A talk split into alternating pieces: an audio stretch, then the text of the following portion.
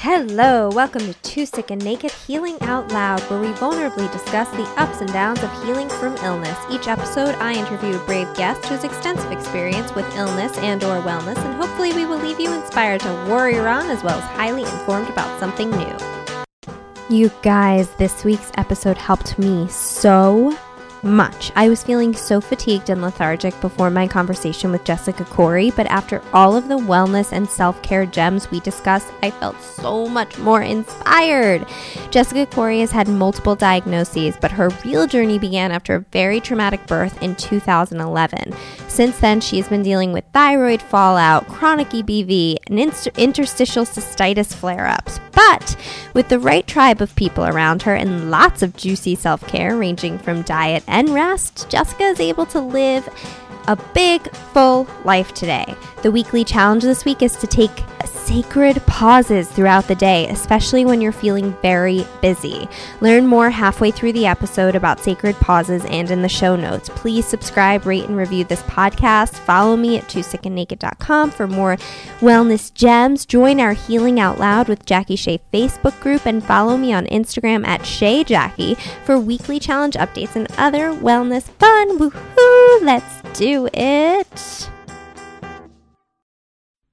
Hello, your host, Jackie Shea here, and today I have Jessica Cor- Corey. Jessica Corey calling in from Hello. Virginia. Jessica is a woman learning how to trust her own healing powers, a mom to a beautiful young girl named Meadow, a nature lover, an autoimmune warrior, and has been diagnosed with multiple um, autoimmune diseases and chronic Right. illnesses. Hi, Jessica. Hello, that's me. Hi. Uh, thank you so much for for um, bearing with the technical difficulties we were just having.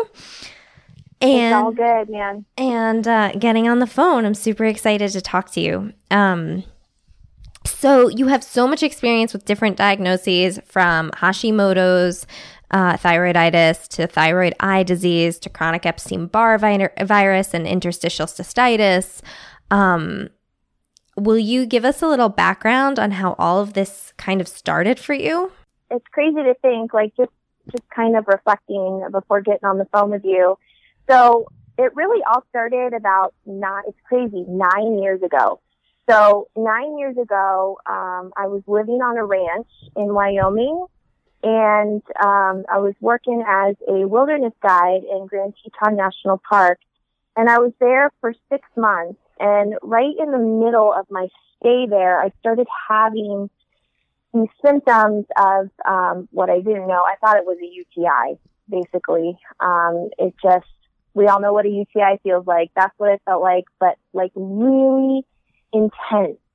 And so I went to a doctor out there and they did all sorts of like urine samples to see to find if I had a UTI and nothing came back. And it kind of started my journey of like having a weird symptom um, and a doctor being like, wow, like our tests show nothing. Like, what's wrong with you? and Mm-hmm. so it started with that, um, this kind of bladder um, inflammation that they later diagnosed as interstitial cystitis. But even to this day, I'm not, you know, 100% sure of that's what I had or that's what I kind of continue to have on and off. And even, you know, today, just a couple of days ago, I had a flare up and then it went away. Um, so that was kind of the beginning of it all. And interstitial was And interstitial cystitis is, um, we have actually done another episode on this, but will you just describe a little bit about what it is? Yeah, so basically, or at least my understanding of it is just like irritability of the bladder lining. And, um, and typically, like if I wouldn't, uh, drink enough water, if I had like certain, um, acidic foods that never used to bother me in the past at all, um, I would just get this like, the only way I can describe it is, um, just like an awareness of my bladder Mm. and an awareness of my urethra. I mean, just diving right in I just knew, like, I just felt these things that you just every day you don't think, oh, there's my bladder, right? You know, it it was just like a like a, like a presence, like an irritation there that I had never had before, out of nowhere. It was so weird. Mm. Um, yep. So okay, that's so that's started. so that's how it started, and I totally know that. Um, most of these listeners are going to relate, most of my listeners are going to relate to the I thought I had this and then the test came back negative and then it was like, well, what's wrong with me? That's kind of how yeah. how the journeys start for most of us with these kind of mysterious and chronic illnesses. Um mm-hmm. So then what happened after that? Did you heal from that or No. So yeah, so okay, so it got worse, then it got better and then actually um I got pregnant with my daughter in, let's see, 2011. So I think around February of 2011, she was conceived. And it was almost this miraculous thing where as soon as I got pregnant with her, like my symptoms just went away. Like my bladder stopped being irritated. I felt great. I had this amazing pregnancy with her. I worked out every single day. I was feeling so energetic, just so beautiful and vibrant and was able to go hiking and biking. I was doing Bikram at the time. Wow. Bikram yoga as I was, you know, creating this little human being in my belly. Um, and then my birth with her was incredibly traumatic. And um, I had a placental placental abruption, which basically means that the placenta just burst inside of your body.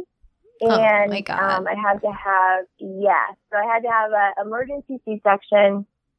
Um, and I got toxic shock from that. Like it was just a big storm. I got toxic shock. I um, was allergic to the medication they were giving me and had no idea. I was found out I was allergic to penicillin. And my body just went through the ringer with the surgery and the allergy and the just this body, you know, the placenta was just circulating through my system.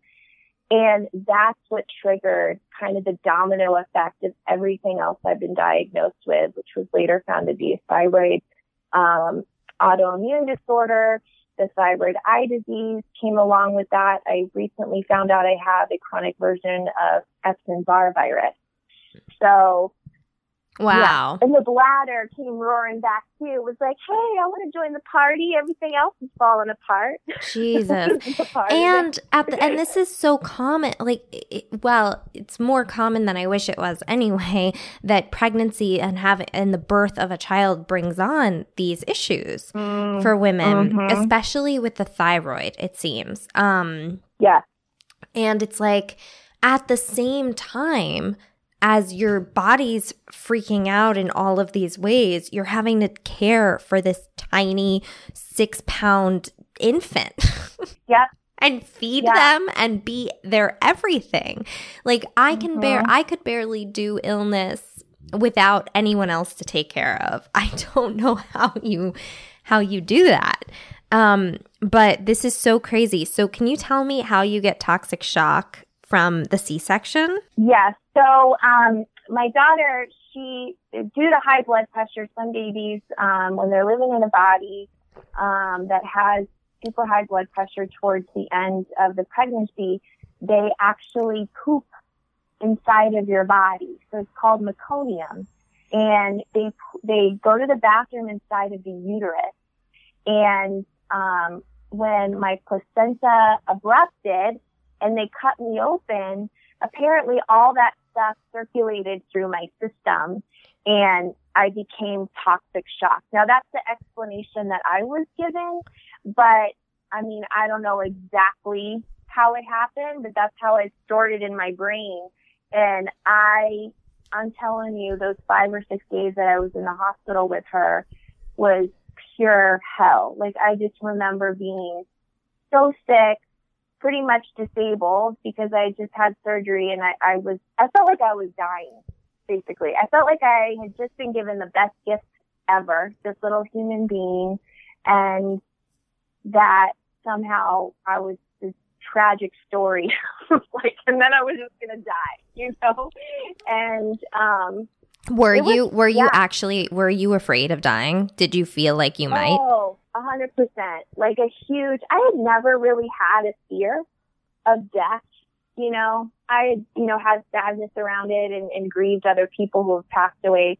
Um, but when it really sinks in, when you feel, and I'm sure you really you can relate, like when you feel like a prisoner in your body, and like it's just fallen apart, and I really felt like I was going to die. And then this fear, as soon as I kind of admitted to myself that, yeah, I could, I could die right now, you know, um, this like crazy anxiety fear, which doesn't help things, just rushed in, but I was powerless over it and I wanted so badly to care for this little baby and I couldn't, like I just couldn't. Um, I held her, I breastfed her, but like the nurses and the, and my husband Tim and my parents, they had to really care for her, you know, those initial days. That sounds so hard. It was. It sounds so hard. So when they Yeah. so when they released you to Mhm. go home, were you even feeling better? Um, I was happy to get out of the hospital. I was um like I'm someone that needs to be outside and like have fresh air and like feel sunshine. Like no matter how I'm feeling, I need to just even if it's just sitting in a chair outside, I need I need that. And being just kind of in the hospital was not it wasn't helping me. And and all the nurses and doctors kind of looked perplexed, which was frightening to me too. They didn't quite know how that had happened, why my body was responding this way. All of a sudden, you know, this allergy and all this stuff. And, um, you know, I, I left out that I basically shook, like when your hormones are leaving your body after you have a baby, your body has a tendency to shake a little bit. And that's one way that it releases those hormones. But for me, it was just really drastic. And I shook for about five days straight and I couldn't sleep. And I left the hospital five pounds underweight to my pre-pregnancy weight. So I What? dropped like 40 pounds in five days. Yeah. And never once did they say, you know what, your thyroid might be an issue here. They were just like, oh, that's interesting. Okay, bye. Have fun with your, have fun with your new child. I Mhm. feel like they just wanted to get me out because they're like, oh, this is like a lawsuit waiting to happen.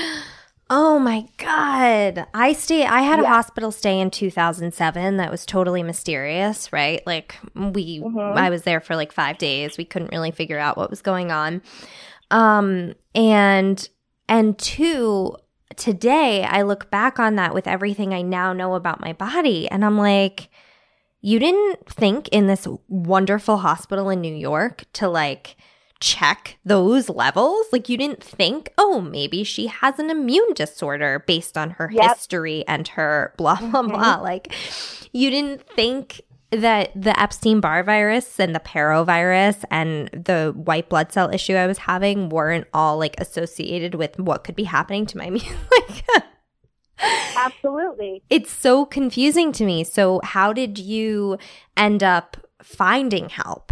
So, um, yeah, that is, it's actually really, it's a really dark place. And I think that a lot of people that, you know, have an autoimmune disorder or immune deficiency or some of these things that, um, people don't talk about a lot, although now people are talking about it a lot more because I feel like everyone has something now. But, um, it's those initial moments where you realize that doctors, these people that you thought had the solution always, or at least that's how I, I perceived the doctors, that they were kind of almost like gods in a way, and they could they could help anything, you know. We're not always that educated um, about. Uh, there's a lot of mysterious things about these autoimmune disorders and these things that pop up.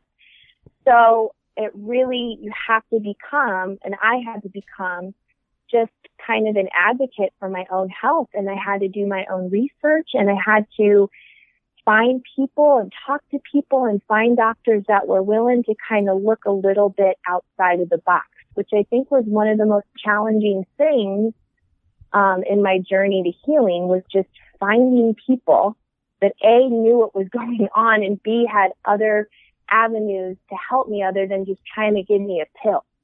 100%. You know? And it's during that time, the period you're talking about, where you don't have answers, you know you feel like garbage and are definitely not well, and you're seeking answers. That period of time can be the hardest for for a lot of people. I know it was really hard for me um on multiple occasions, but how cuz that it sounds like it took you a while to kind of get an answer. So during that time, how did you stay, you know, how did you stay centered at all, if you did at all? Um, how did you how did you quell the anxiety? Because I know anxiety is really mm. big during that time. Yeah. Um, first of all, like I just feel really blessed to have a family that a family that wasn't like, oh, you have postpartum depression Oh God! And that's right. what you're suffering, you know, because that's like initially what all the doctors were like. Oh, you're just depressed, and I I would agree. I I'd say yes, I'm a hundred percent depressed, but I don't think that the root cause of that depression is is a you know a chemical imbalance in my brain. I think it's the result of feeling completely isolated and fearful that my body is turning against me and I have no answers and I have no solution. You know, so like anyone would feel, whether you had a baby or not, a little bit sad on my, like a little bit lost and a little bit, you know, disconnected from things. And, um, I just think that I was blessed and, and for the, the people, people, people out in this spot right now, it's like, find your people. Find the people that you feel comfortable being honest with, the ones that will be there in the, in the times that even if it's one or two, I mean, I consider you blessed. If you got one or two people that you can be in- incredibly raw and vulnerable with and speak your truth and say what's going on in your body and just to have company during that time, I think is, I mean, that was a life changer for me, you know, is just to know I wasn't alone. I just want to say, especially with uh, be, being a new mom. Like new moms always talk oh, about God. the isolation and the loneliness that comes with being a new yep. mom. So you're dealing mm-hmm. you're dealing with multiple layers of isolation. It's like you are a new mom and you're double exhausted and yep. and there's so much isolation and loneliness that comes with chronic illness and not knowing what's happening in your body and not feeling well so i'm curious to know you know who the who the top three people or a few people that really, really saved your ass on this journey and why? Yes. So my family, my husband, who, um, you know, I think initially was a little bit shocked. He was in shock. Um, but then he started to realize like, well, this is, this is a real thing. This is a lasting thing. Um, you know, I need to kind of step up here. And once he realized that, I think he did a good job at stepping up um, and helping take care of Meadow. And then, you know, my parents, they were incredibly helpful. And then I found um, the mother of one of my good friends. Um, her name is Marcia she was the first person that I talked to that had been diagnosed with Hashimoto's thyroiditis, which is the autoimmune disorder where your body thinks your thyroid is is an invader and just starts attacking healthy tissue. And she said to me on the phone, she said, "You feel like you're just going to die, right?" And and it wasn't. It didn't make me scared. It made me feel like not crazy. Mm. You know, mm. I'm like, yeah, I feel like I'm going to die. Like finally someone who can kind of put into words how I feel.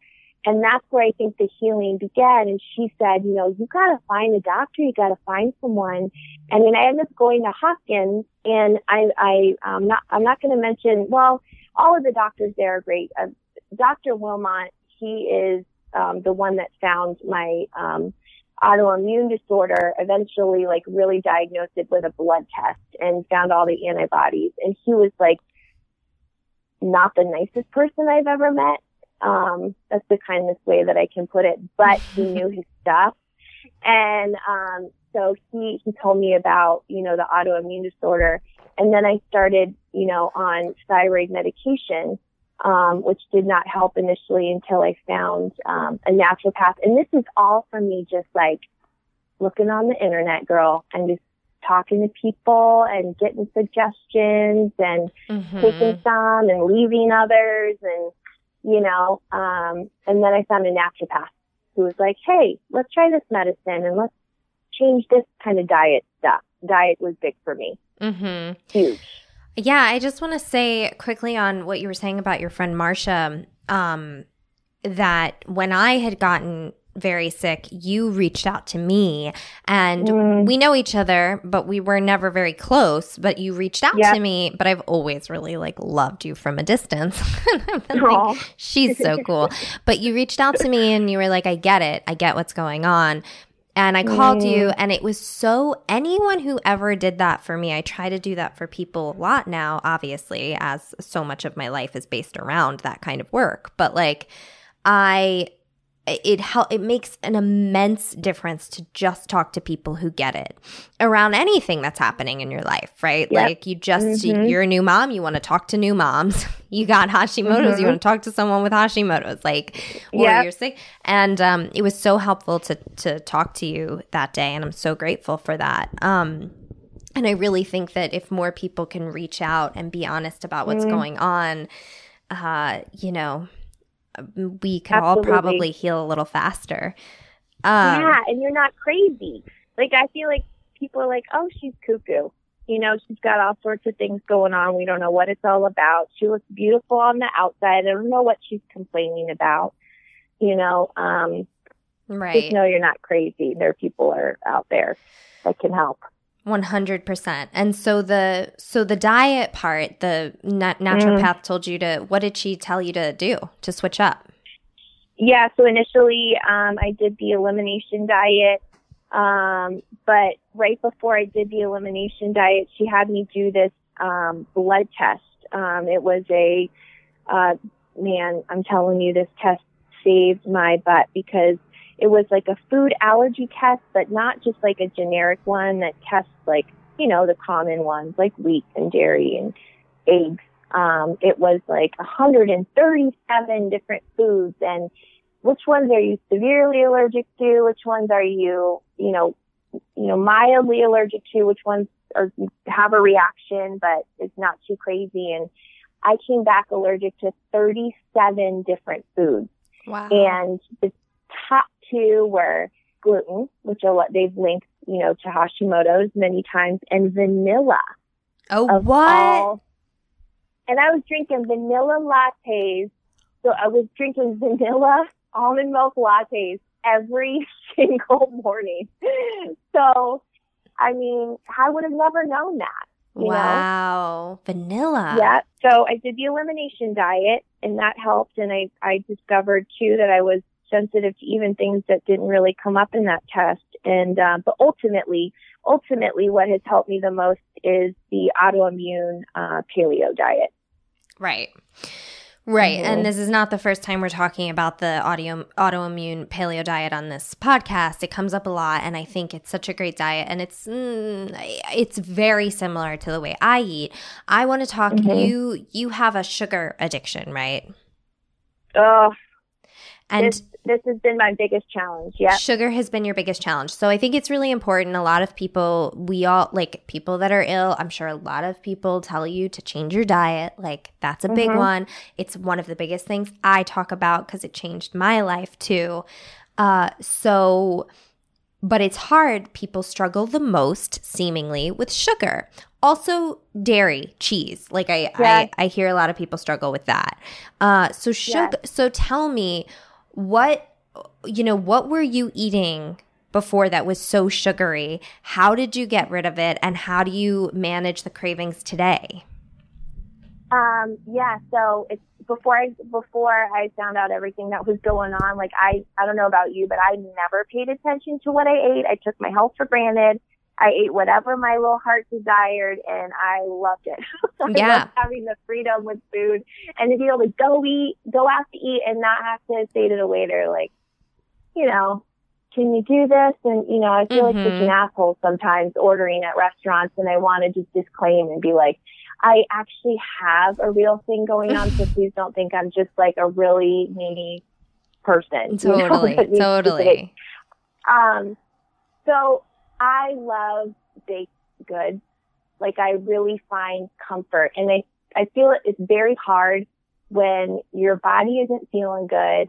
Um, you know, maybe people aren't showing up in your life like you want them to or have, you have high expectations of, of others and they're not meeting them and you're isolated and you're suffering in your body. And to me, like heaven is a, in the form of a cupcake or a donut or a loaf. And I feel so good for about 10 minutes. I'm like, ah, oh, all is right in the world. Everything will be fine. And then about 15 minutes later, my everything flares up for me. I get a headache. My eyes start hurting. Mm-hmm. You know, my stomach is upset. Um, I get body pains. I mean, it's, it's, and it's been so hard for me because, um, and I get so mad at myself because I know I've done these things time and time again where I'm like, that cupcake is going to make me feel real bad. But somehow I feel powerless over it sometimes. Like I just need that comfort for a second. It's really been a meal at a time deal for me. I can't make grand statements. Like I want to say, I'm never eating sugar ever in my life again. Like I'm a very extreme kind of like black and white person with no gray in between. Um, and so I make these grand statements and then like two weeks later, I eat one cupcake and then it's like on like Donkey Kong. Like I can't stop, you know, every meal. I want something sugary. Right. Um, so for me, I just really need to A, prep my food. I need to spend four or five hours sometime during the week just pre-making my food so that I have food available. So when I find it like a sugar drop, not a, like a blood sugar drop, or, you know, my daughter is needing something from me and I don't have time to make myself this big healthy meal, that I have options. That's been huge for me. Um, and then also knowing like the go-to restaurants around town. What one or two restaurants can I call and know that I can order something that's not going to totally destroy me, like a healthy lean meat and a vegetable you know? Um, totally. So those are the ways that I've gotten out of that and not making grand statements. Like just taking it one, one meal at a time is right. really how I have to do it. That's awesome. What about anything? Do you have any tricks like certain fruit curbs the craving mm. or stevia yeah. or honey or something? Yes. Um, like cantaloupe for me does it. Um, cantaloupe is really kind of sweet. Um, I'll make a smoothie. Mm. You know, I'll make a smoothie with some fruit and then add some, you know, some collagen, some protein in there. Um, get some omega threes, like throw some flaxseed, cinnamon. Um, and then when you're not eating cupcakes and cookies and muffins daily, those smoothies taste really sweet. Like your palate changes and totally. it can be incredibly satisfying. 100%. That's so true. I know if I eat something mm-hmm. really sweet now, it feels like, you know, a drug, which it is, but it, yes, it really feels crazy. Um, so that's, that's amazing. I want to take a quick break for our weekly challenge. Welcome to our weekly challenge segment where we arm you with new tools each week to kick some self care butt. As you explore all of these new options presented weekly, my hope is that you will come to collect a number of quick ways to take care of yourself inside and out. You will essentially have your very own and very handy self care toolkit. Some of the challenges may not work for you, and some will seem perfectly tailored to you. We are building up your defenses, inspiring your mind, body, and spirit toward total wellness. Keep in mind that the goal is always progress, not perfection. The only rule is that you are never allowed to beat yourself up. Keep me posted on your progress. Stay accountable. It helps. Okay, let's hit this week's challenge. Okay, our weekly challenge this week is about taking a sacred pause, which I love because you just talked about eating one meal at a time, and that feels very mm-hmm. slow and steady to me. Will you talk to us a little bit about the sacred pause? Yeah, so the sacred pause is, is a practice that I learned um, from this book called Radical Acceptance, which I know is pretty popular by Tara Brach. Um, I don't know if I'm pronouncing her name correctly, but um, basically it's it's just uh, taking a moment, especially when you're feeling busy and swept by life. So for me, um, cleaning like my house because it's always dirty because I have a six year old just tornadoing around. Anytime that I'm cleaning or I'm rushing from my home to some other place, even when I'm driving, what I'll do is just think about the soles of my feet, take a deep breath and just pause, pause my mind, pause my thoughts. You know, if I'm at home, I take a seat down and I give myself five minutes to just breathe and not do anything. Um, and then I can check in with myself and say, how is your energy level? Am I pushing myself? Because pushing myself is no good. I can drain my adrenals. I end up suffering for days if I do too much. So just checking in with my body and then I can start again, you know, whatever I'm doing. And usually when I re-enter whatever activity I was doing, I feel so much more relaxed, yes. so much more present and aware of my body. Yes. How many times a day on a good day do you end up taking the sacred pause? Uh, on a good day, probably three. That's great. Three sacred pause. Mm-hmm. there's this Thich Nhat Hanh book um, called Peace is Every Step or Peace in Every Step. Mm-hmm. Do you know it? No, I don't. So he talks about this very similar. I love Tara Brach, but he talks about this very similar thing where there are all these moments during the day where we can take this pause, this medita- this meditative mm. pause. And he talks about like every time your phone rings, that's like a meditation bell. Pause. Like every time your car makes a, a noise, like you go to get out of your car and the beep happens, you know? That's your yes. medita- that's your meditation bell. Pause. Like every time you wait for an elevator, he has all of these very Western examples of how to yes. incorporate this into your life. And it's so, so important. I just burnt my adrenal glands out over the last month in a very big way, and I'm totally paying yep. for it. Um, yep. So I really love this. And it's like you're saying it, you know, even when you're driving, turn the radio yep. off you know, feel your body when you stop at a red light. I think he talks about red lights in the book too. You know, you're at a red light, like feel your body, take a breath. Uh, it's so so so good. So I really really love this this weekly challenge to take as many sacred pauses as we can and I should get that book too and read it. Oh, you would love it. So yeah. good. So many good meditations in there too. Um, guided meditation. Oh, great. awesome. Awesome. I, mm-hmm. I listen to her on Insight Timer. Do you use that? Oh, I love that app so much. I love being connected with people around the world because it shows how many people are meditating. Right. Around the world. Love that. And you're really, something you're really passionate about is, you know, stepping out of the isolation of uh, that mm-hmm. illness can, can, um, can induce.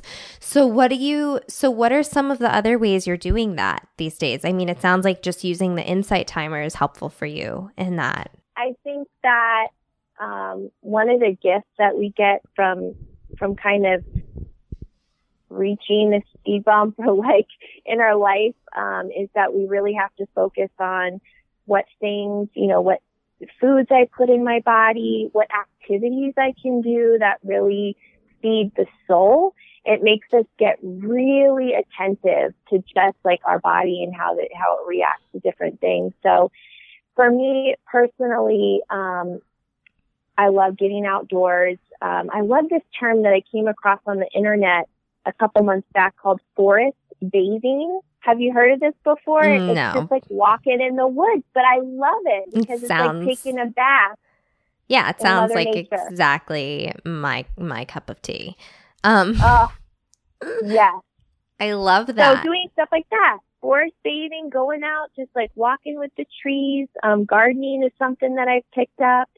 Um, you know, anything that just makes you feel um just kind of like warm in your heart and just connected to something bigger than you and uh it just seems anytime I kind of tune into that activity, my nervous system, which kind of seems to be rev, most of the time takes a deep breath and uh, my body just feels so much better when I do stuff like that. Yeah. Yeah, me too. I mean, being in nature makes a huge difference for me. And it's so funny you brought up gardening. Only this year recently have I gotten really into plants. Like mm-hmm. I want to like feel soil and plant things yes. and grow things and it feels very meditative to me that kind of that kind of activity mm-hmm. and calms the nervous system mm-hmm. down. I think you're exactly right. Like we need to find, and this is what I tell all of my clients, and this is what I tell people: find activities that like make what you just said make you feel warm in the heart, that make you mm-hmm. feel good. Do what feels mm-hmm. good. Um, and it's mm-hmm. amazing how hard it is for people to come up with those things. Yes, because we haven't paid it. We haven't needed to pay attention to that in the past. Right. right? We're just running around doing a bunch of things that actually don't feel good. no, I know, and we're so unconscious. We're like little zombies driving around in the world. But it's that's the beauty of this illness, and I'm sure you found this too, and and um, you know all the people out there that have similar experiences. But this this illness um, or whatever. I don't even like calling it an illness. Kris Carr, um, you know, who's pretty popular, she wrote Crazy Sexy Diet. Like she called her her form of cancer freckles. And I love that because it kind of takes the negative connotation out of it. So like my freckles, my little things that I deal with on a daily basis that disturb my body, um, they have propelled and and been transcended into a way of life that I never would have even considered. It's been a huge gift where I just get to pay attention to things a lot more deeply. Um, you know, what makes me feel good? You know, that's, right. That's a huge question. I would have never asked myself. I know? know? I love Kris Carr. I love oh. Kris Carr. Um, and I love that. And I'm just feeling, I'm like feeling, I was so tired this morning because I really didn't sleep well last night. And even just having this conversation, like my body wakes up. You know, I wake mm-hmm, up, I get mm-hmm. excited. I'm totally pumped about all of the things I've learned on my own journey. And that's, yep. this is part of why it's so important to, to talk to other people. And it's a big reason why I do this podcast. Like, I just want yeah. people to not feel alone. But um so thank you. Thank you for sharing all of that. It really like it gave me some energy just now. Uh what oh, you're welcome. What are so let's get back to just quickly the the healing, the the medical mm-hmm. healing aspect because it sounds like you're doing so much better today. Right? I am. You are. I am and I have to remind myself that cuz sometimes I don't feel 100% and that's okay and I can fall back sometimes into that thinking of like it's it's never going to go away. I'm always going to feel like this. Um, but it's so important to reflect and just kind of see where I've come from. And the truth is, is that um, you know, through diet, through through rest, through drinking water, as basic as that is, through just connecting with others and forming a, a tribe, basically. Um, I have been able to kind of get back into the swing of things where I have more energy, um, definitely than I had six years ago.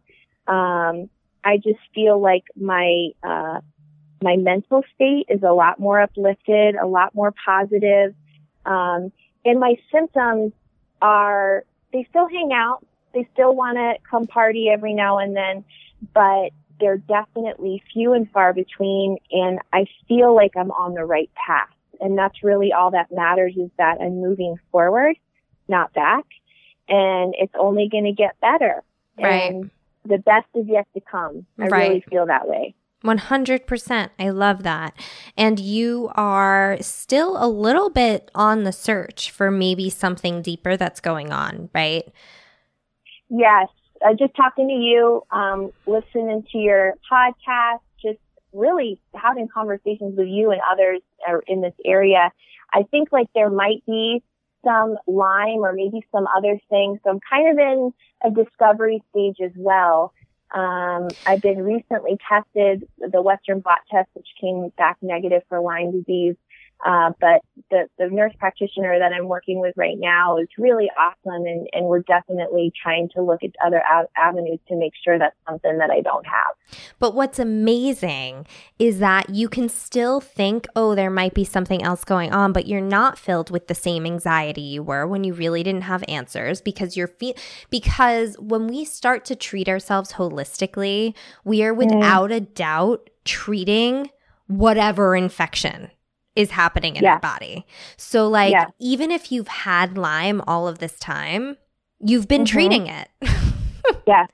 by doing Absolutely. by eating a certain way and take and living like you just said, joy, grounded, meditating, having a community, mm-hmm. all of that mm-hmm. stuff. So that that's something that really lights my heart. It's like you don't even need to I mean you will get to the bottom if there is a bottom to get to, but you don't yeah.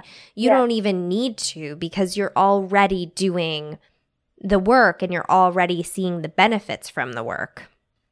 Yeah, that's so something I needed to hear too. It's so true. You know, diagnoses are so important, like to, to know what exactly you're battling, but at the same you know, the same point is that there's root causes for everything and most of them are very much the same. You know, so if you can treat those root causes and just find some balance in your body, then whatever you got going on can either auto correct itself or can place your body in where you can heal, you know, 100. better. Our bodies are magical. They're yes. crazy magical. Yes, that was such a turning point for me when I was like, oh, my body wants to heal and it can. Mm. You know? Yeah. Um that is so yes, that the root causes really are all very similar. And so when mm-hmm. we get mm-hmm. down and start treating them, that's so good. But I want to know yeah. too, on a more logistical uh, plane, what kind of three conventional medicine things you did were that did help you. Conventional medicine, not three. Sorry. Why don't you tell me one conventional medicine thing you did that really helped okay. you? um, so, uh, for me, getting on that thyroid medication was really important. It was and a hard one? decision to make.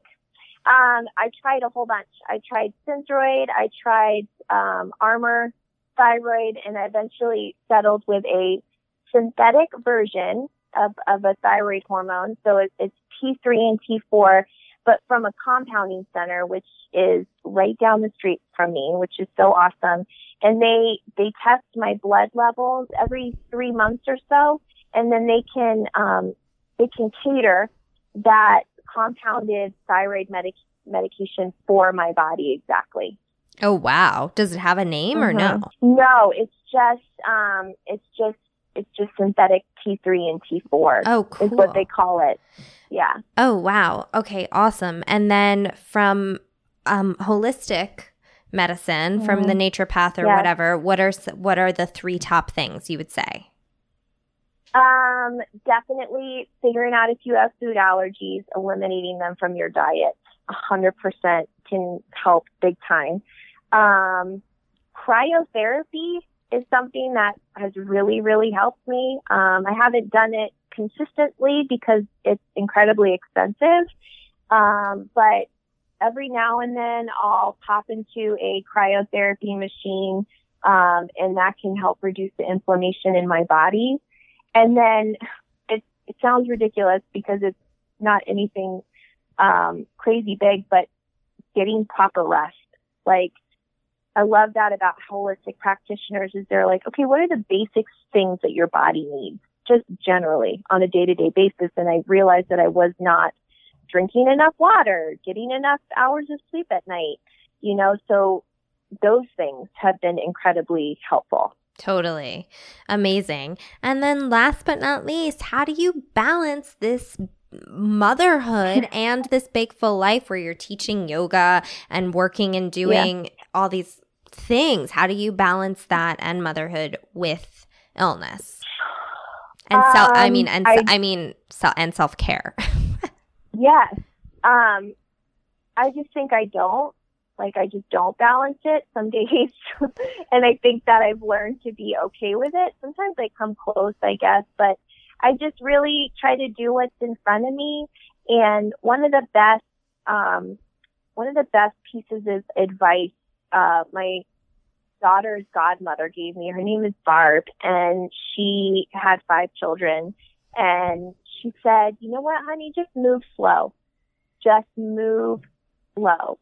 And I think that's really the best advice that I can give is that if I kind of just move slowly through my day, typically things get done and I'm not so spun out. It's mm-hmm. when I'm spun out and rushing that no matter what happens, even if it's good, I can't even appreciate it, you know? So just moving slowly, taking things as they come. Oh, it's so good. I set intentions for my days a lot. And yeah. uh, one of the intentions I set so often is do one thing at a time.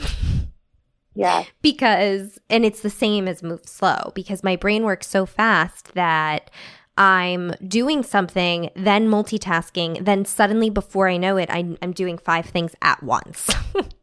Yep. That is when I get spun out. That is how I burn my adrenals. That is how, so I really, I love to changing that up to just move slow. Just just appreciate it and enjoy. And you and I both wait, you lived in Hawaii, right? Or you just visited? No, you lived there. No, I just I just visited Austin because it's such a wonderful place. Oh, yeah. Okay, so I recently did a post on social media about Hawaii because that is the thing that I loved the most about living there was that moving slow was a way of life you know yeah nobody judged 100%. you nobody judged you for it nobody nobody forced you to move quickly i mean it was just slow and it being slow made me really take in every moment and be present mm. for my life and so the two i didn't even live there for 2 years but they actually feel like the most full years of mm. my life because i was so yeah.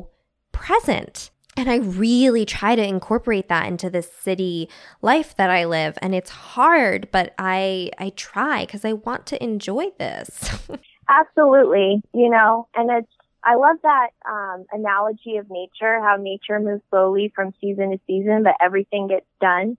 You know, and and I really feel like that's the same thing that we just need to incorporate in our life is mm-hmm. just move slowly. We don't need to rush around and be crazy people it's all going to get done.